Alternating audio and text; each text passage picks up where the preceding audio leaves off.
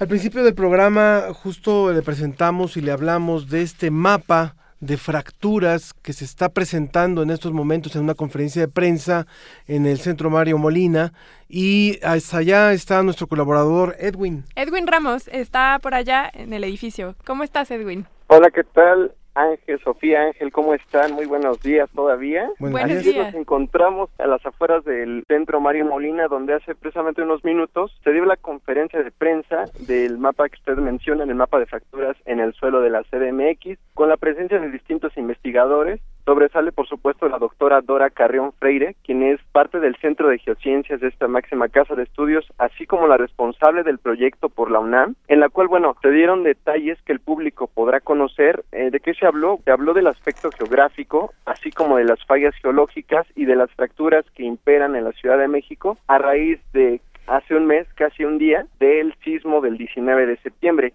Cabe destacar también que los investigadores durante esta ponencia dieron algunas recomendaciones para los habitantes de la cuenca de México. La primera de ellas, bueno, es reconocer que el territorio mexicano se encuentra en una zona de alta actividad tectónica y por lo tanto está expuesta a sismos. La segunda, que es necesario identificar, estudiar y documentar los fallamientos que aparecieron en la cuenca por medio de un trabajo interdisciplinario en el que se espera que participen de manera coordinada geofísicos para tener los datos de profundidad de las grietas y fallas y de este modo comprender los fenómenos que se realizan en tercera dimensión. La tercera de ellas, elaborar programas de desarrollo urbano que se basen, entre otras cosas, en los datos que se encuentran en los atlas de riesgos con el objetivo de llevar a cabo una planeación urbana que procure una buena calidad de vida sin poner en riesgo la vida de la población actual y la de sus futuras generaciones. Y por último, revisar los procesos constructivos para adecuarlos a las condiciones de la región. Cabe destacar a Sofía Ángel que hay una página de internet donde pueden consultar la población todo esto que les acabo de comentar. Te las digo, es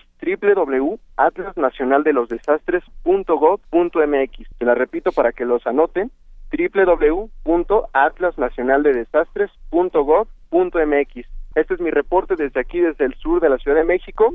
Saludos para nuestro auditorio. Muchas gracias Edwin, gracias por esta información.